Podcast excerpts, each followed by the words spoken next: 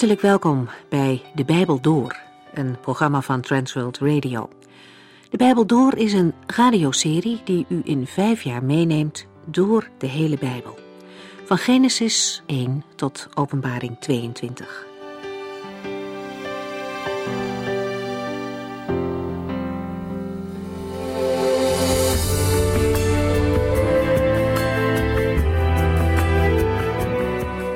Gaan de komende tijd beginnen met het Nieuwe Testament, met Matthäus. Voor we met hoofdstuk 1 beginnen, hoort u vandaag een inleiding op dit Bijbelboek. Wat gebeurde er bijvoorbeeld in de tijd tussen het einde van het Oude Testament en de geboorte van de Messias? Deze achtergrondinformatie helpt u om meer begrip te krijgen van de evangeliën. In de 400 jaar die tussen Malachi en Matthäus liggen, is er van alles gebeurd. Veel van die gebeurtenissen en veranderingen lopen door in het Nieuwe Testament. Er ontstonden bijvoorbeeld de groeperingen van de Fariseeën en de Sadduceeën. Bekende namen, maar wat voor soort mensen waren ze eigenlijk en wat wilden ze? Daarover vandaag meer. Ook de politieke situatie is enorm veranderd. In de periode van de evangeliën is Israël bezet gebied. De Romeinen heersen in het land. En in vogelvlucht komen de belangrijkste ontwikkelingen voorbij. Van Gods kant uit zou je de tijd tussen de twee testamenten een stille periode kunnen noemen. Het zijn donkere dagen als de komst van de Messias aangekondigd wordt. En toch zijn er ook in die jaren mensen geweest die bleven hopen op God, dwars door alle verdrukking heen, te midden van alle vijandige overheersers. En misschien wel in verwarrende tijden waarin nieuwe denkbeelden opkwamen, juist ook binnen het Jodendom. Broeders uit het eigen volk, dienaars van dezelfde God, kwamen met extreme leren, zoals de Sadduceeën of schriftgeleerden. Maar ook toen waren er mensen die trouw waren aan de Here. Denk maar aan Zacharias en Elisabeth, die gelovig bleven uitzien naar de komst van de Messias. Denk maar aan Jozef en Maria. En voor u daar meer over hoort, eerst nu een inleiding.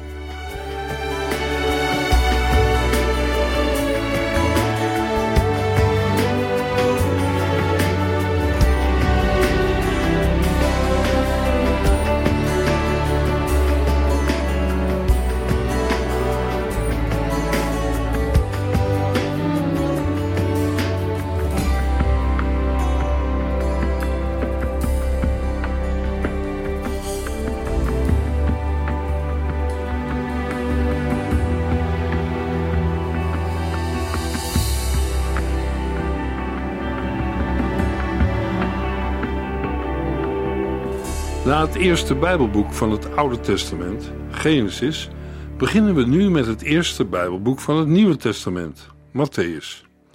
Hoewel het Evangelie naar Matthäus maar 28 hoofdstukken bevat, is het een heel belangrijk Bijbelboek. Eigenlijk zijn Genesis en Matthäus de beide sleutelboeken van de Bijbel. Voordat we in het eerste hoofdstuk van Matthäus gaan lezen, wil ik graag de tijdsperiode tussen het Oude en het Nieuwe Testament overbruggen. Dit om een goed begrip van het Nieuwe Testament te krijgen en ook om het op de juiste wijze te waarderen. Tussen het Oude en Nieuwe Testament ligt een periode van ongeveer 400 jaar. Het is van het grootste belang om iets over deze periode te weten.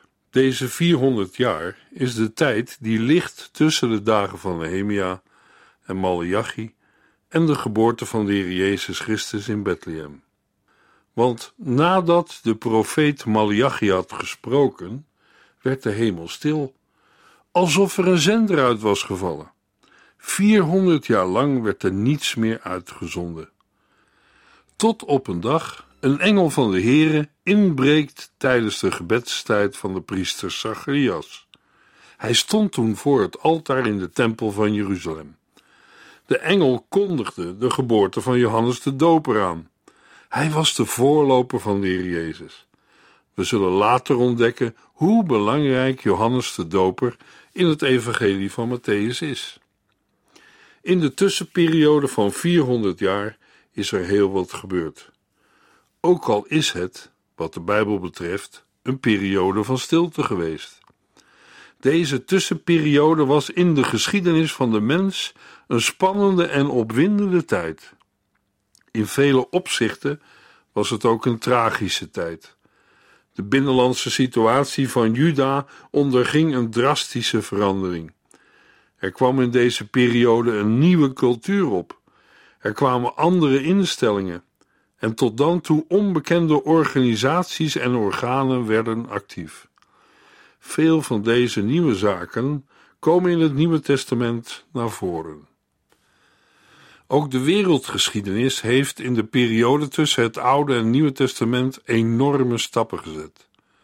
Het Oude Testament sloot met het rijk van de Mede en de Perzen als heersende macht. Ook Egypte was in die tijd de macht waarmee rekening gehouden moest worden. Tijdens de periode tussen de twee testamenten verdwenen beide koninkrijken als machtige naties van het toneel.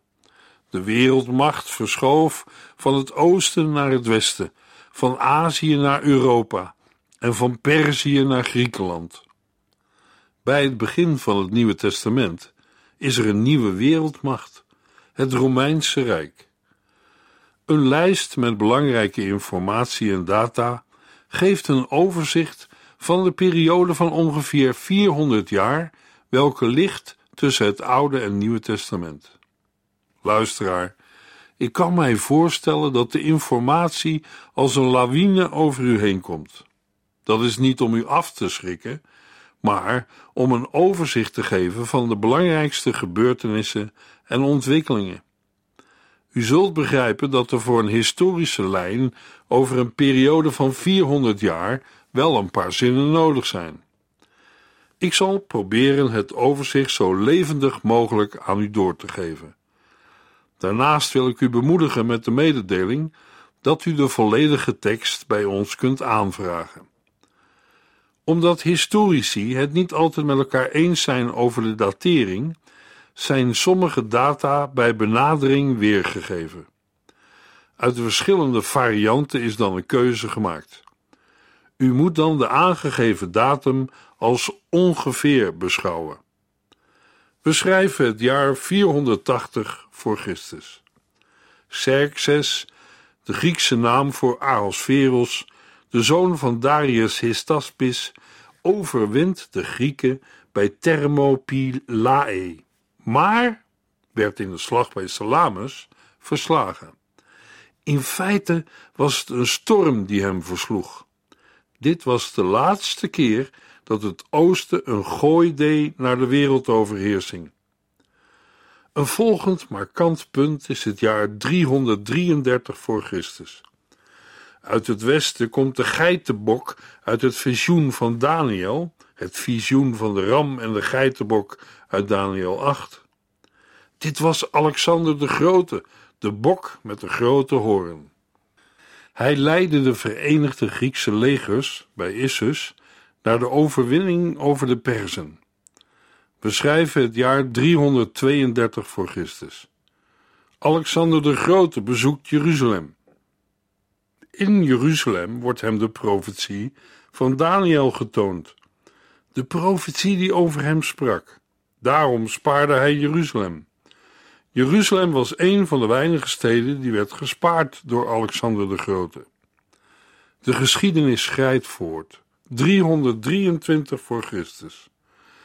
Alexander stierf, ver weg in Perzië. Waarschijnlijk had hij het plan om het centrum van zijn rijk naar Perzië te verplaatsen. Na zijn dood werd het wereldrijk van zowel het oosten als het westen verdeeld onder zijn vier generaals. Drie jaar later, we schrijven het jaar 320 voor Christus, Judea door Ptolemeus Soter bij Egypte gevoegd. En een volgend markant jaar is 312 voor Christus. Seleucus stichtte het koninkrijk van de Seleuciden, dat wil zeggen Syrië. Hij probeerde Judea te veroveren en daarom werd Judea tot slagveld tussen Syrië en Egypte. Het kleine koninkrijk van de Seleuciden werd een bufferstaat. 203 voor Christus. Antiochus de Grote neemt Jeruzalem in. en Judea komt onder invloed van Syrië. Dan volgt een zwarte bladzijde in de Joodse geschiedenis. We schrijven het jaar 170 voor Christus. Antiochus Epiphanes neemt Jeruzalem in en ontwijdt de tempel. Hij wordt in Daniel vermeld als de kleine horen. Daniel 8, vers 9. Hij is wel de Nero van de Joodse geschiedenis genoemd. Vier jaar later, we schrijven het jaar 166 voor Christus, Matthias, de priester van Judea, begint een opstand tegen Syrië. Dit is het begin van de periode van de Maccabeën. Waarschijnlijk heeft het volk Israël nooit meer geleden dan in deze periode. Heldhaftiger dan ooit hebben ze zich verzet tegen overheersing van Antiochus Epiphanes. Hij wilde de Joodse godsdienst uitroeien en de bevolking Helleniseren, vergrieksen.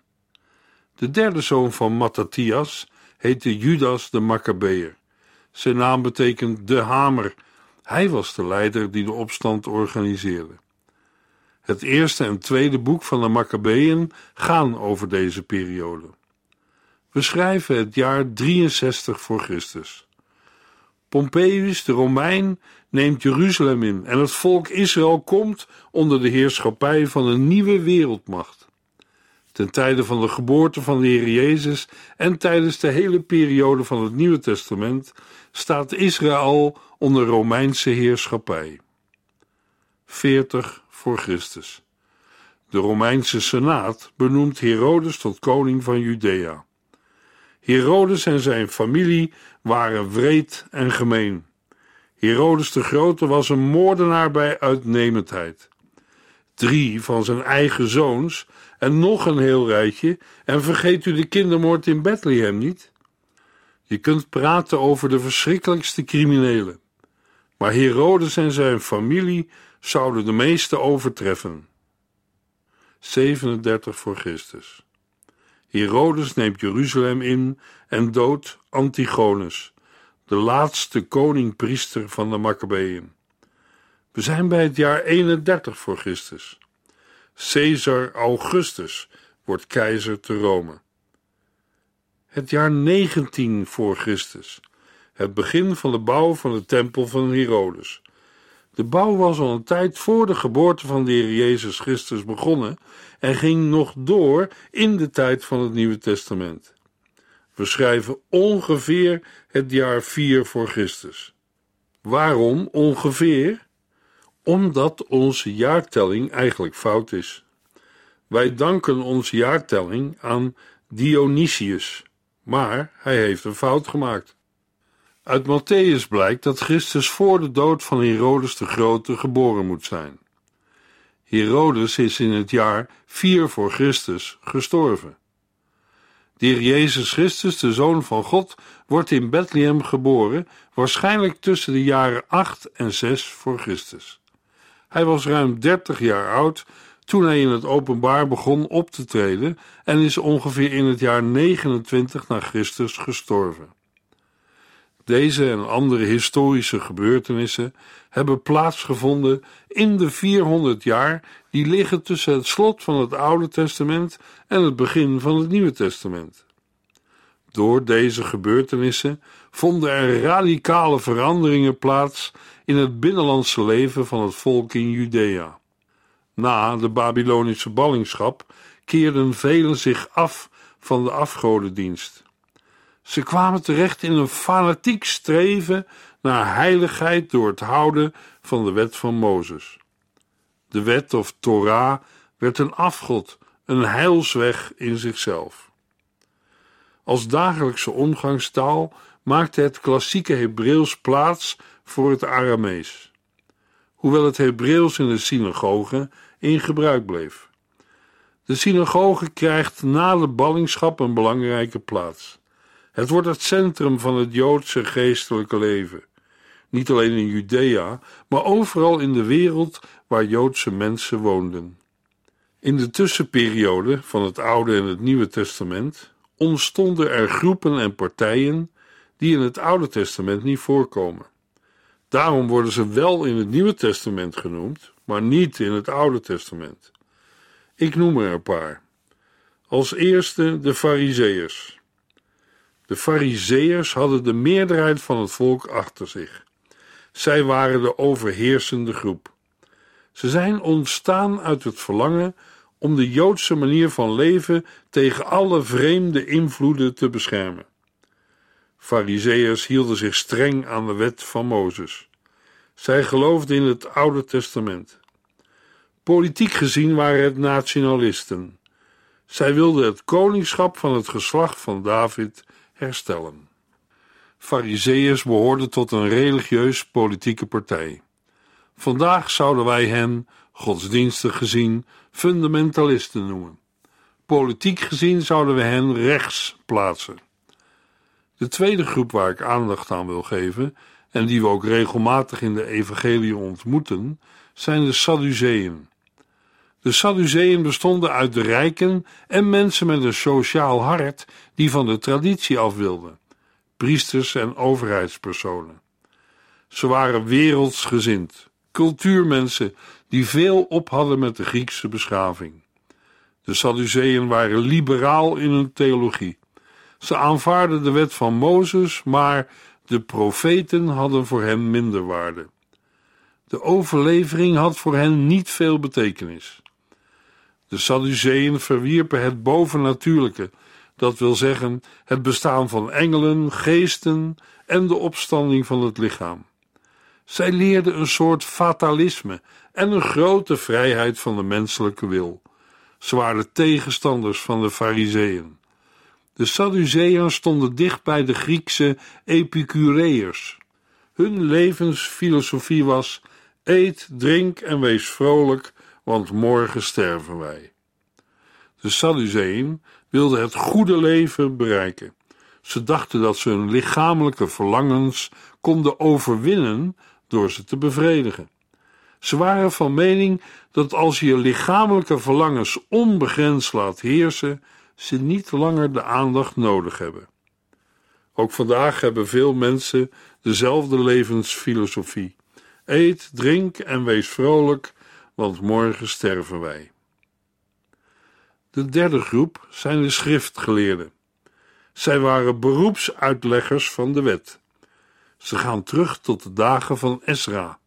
Het waren haarklovers, meer bezig met de letteren van de wet dan met de geest van de wet.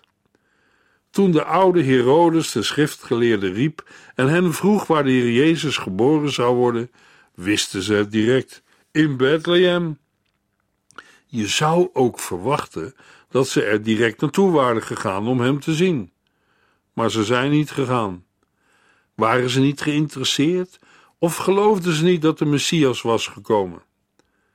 Bij het lezen van de Bijbel bestaat het gevaar dat het alleen om de informatie en de kennis van de inhoud gaat. Een mens weet er dan wel veel van, maar het raakt zijn of haar leven niet. Het is verstandelijke kennis, cultureel, historisch of algemene ontwikkeling. Maar het heeft je hart niet geraakt. Door studie kunnen we de feiten en de inhoud van de Bijbel leren kennen zonder dat we het woord van God toestaan om onze harten in beslag te nemen. Veel schriftgeleerden in de tijd van de Heer Jezus behoorden tot deze categorie. We zijn bij een vierde groep aangekomen, de Herodianen. De Herodianen vormden in de dagen van de Heer Jezus een politieke partij. Zij probeerden de verschillende Herodesen op de troon te houden omdat ze wilden dat hun partij aan de macht zou blijven. De periode tussen Oud en Nieuwe Testament was ook een tijd van grote literaire activiteiten. Het Oude Testament werd in het Grieks vertaald. Dat gebeurde in Egypte, in Alexandrië. 38 jaar is er over gedaan, van 285 tot 247 voor Christus. Elk van de twaalf stammen leverde zes vertalers en daardoor kreeg deze vertaling de naam Septuaginta, wat 70 betekent. De Septuaginta werd door Paulus gebruikt en ook de Heer Jezus citeerde eruit.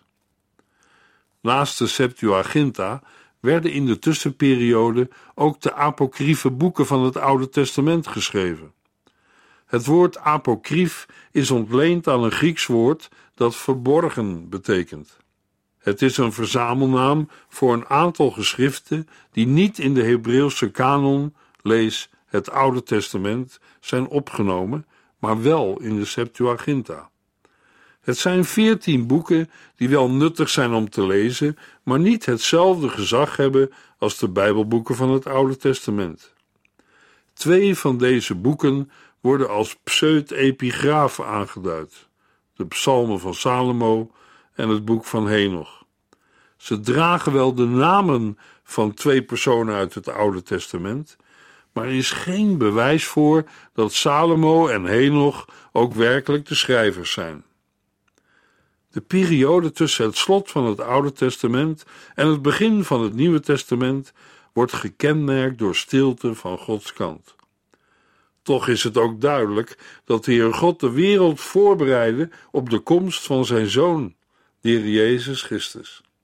Het Joodse volk, de Grieken en Romeinen en de gistende koninkrijken van het Oosten werden alle voorbereid op de komst van de Verlosser. Op Gods tijd is de heiland van de wereld gekomen, tot redding van de wereld. De eerste vier boeken van het Nieuwe Testament, de vier evangeliën, zijn gericht op de in die tijd belangrijkste groepen. Het evangelie naar Matthäus werd geschreven voor het volk Israël. Het werd eerst in het Hebreeuws geschreven en het is bovenal gericht op de godsdienstige mensen van die tijd. Het evangelie naar Marcus was op de Romeinen gericht. De Romeinen waren mensen van actie. Zij geloofden dat overheid, wet en orde de wereld konden regeren. Ook vandaag menen heel veel mensen dat het dé manier is om in de wereld vrede en geluk te waarborgen. Natuurlijk, het is waar dat er orde en regels moeten zijn. Maar de Romeinen leerden al snel dat orde en regels alleen de wereld niet konden regeren. De wereld moest vooral horen over Hem die vergeving van zonde aanbiedt. Jezus Christus die de liefde en de genade van de Heer God brengt voor zondaars. Voor hen die de orde en de regels wel kennen, maar ze niet kunnen houden en een verlosser nodig hebben. Het evangelie naar Lucas werd in het Grieks geschreven voor denkers en onderzoekers. Mensen die niet zomaar alles geloven. Er moet eerst degelijk onderzoek plaatsvinden. Het evangelie naar Johannes werd naar zijn bedoeling voor gelovigen geschreven, in eerste instantie voor het Midden-Oosten, gezien de vele Oosterse voorbeelden die Johannes gebruikt. Miljoenen mensen hunkerden en riepen om verlossing. Ook vandaag heeft de wereld de Verlosser nodig. Met al onze menselijke wijsheid en ontwikkeling voelen velen zich niet meer veilig op deze wereld. Alle vastigheden die er vandaag zijn, kunnen morgen zijn verdwenen. Wij blijken met elkaar maar kwetsbare en kleine mensjes te zijn. We kunnen onszelf niet redden. We hebben een echte verlosser nodig, die ook werkelijk de macht heeft ons te redden.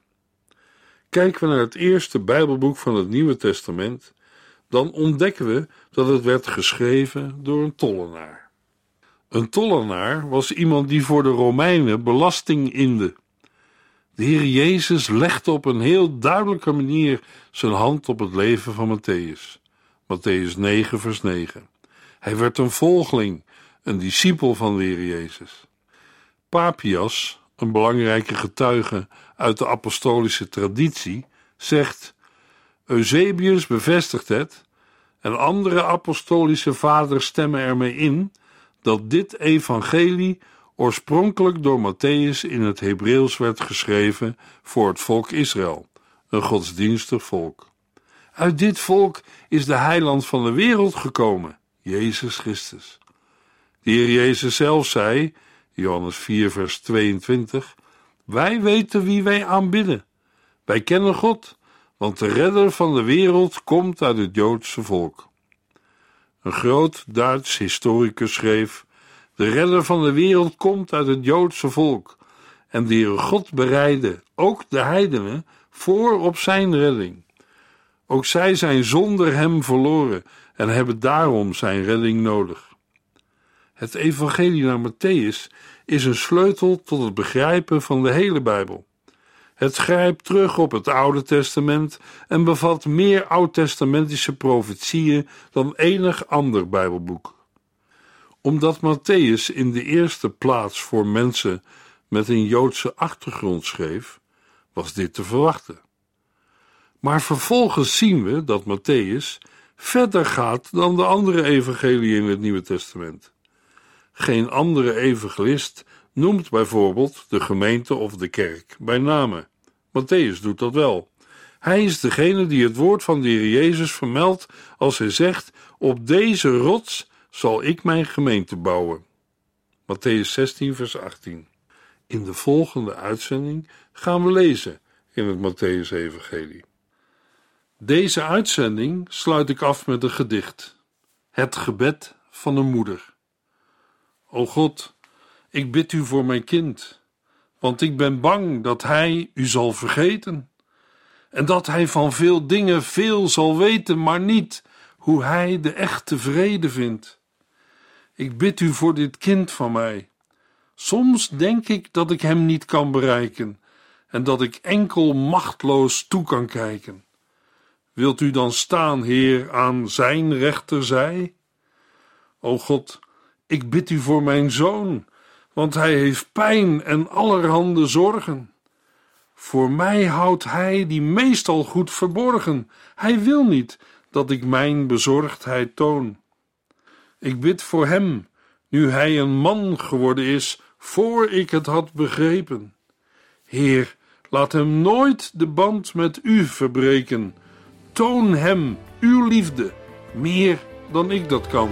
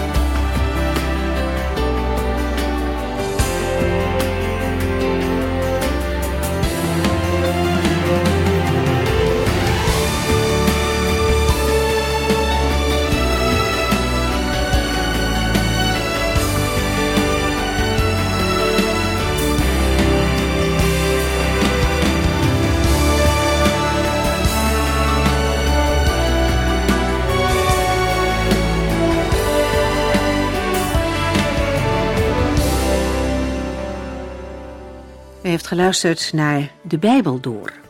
In het Nederlands vertaald en bewerkt door Transworld Radio. Een programma waarin we in vijf jaar tijd de hele Bijbel doorgaan. Als u wilt reageren op deze uitzending of u heeft vragen, dan kunt u contact met ons opnemen.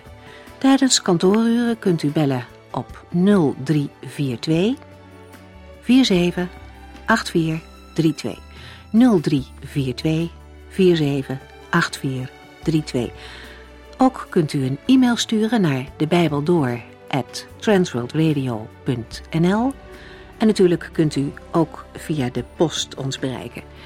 TWR, postbus 371, postcode 3770, AJ in Barneveld. Dit programma werd gepresenteerd door Cor Weda en Ike André. Techniek was in handen van Odin van Woerdekom. En wij allemaal bedanken u voor het luisteren. Graag tot de volgende keer.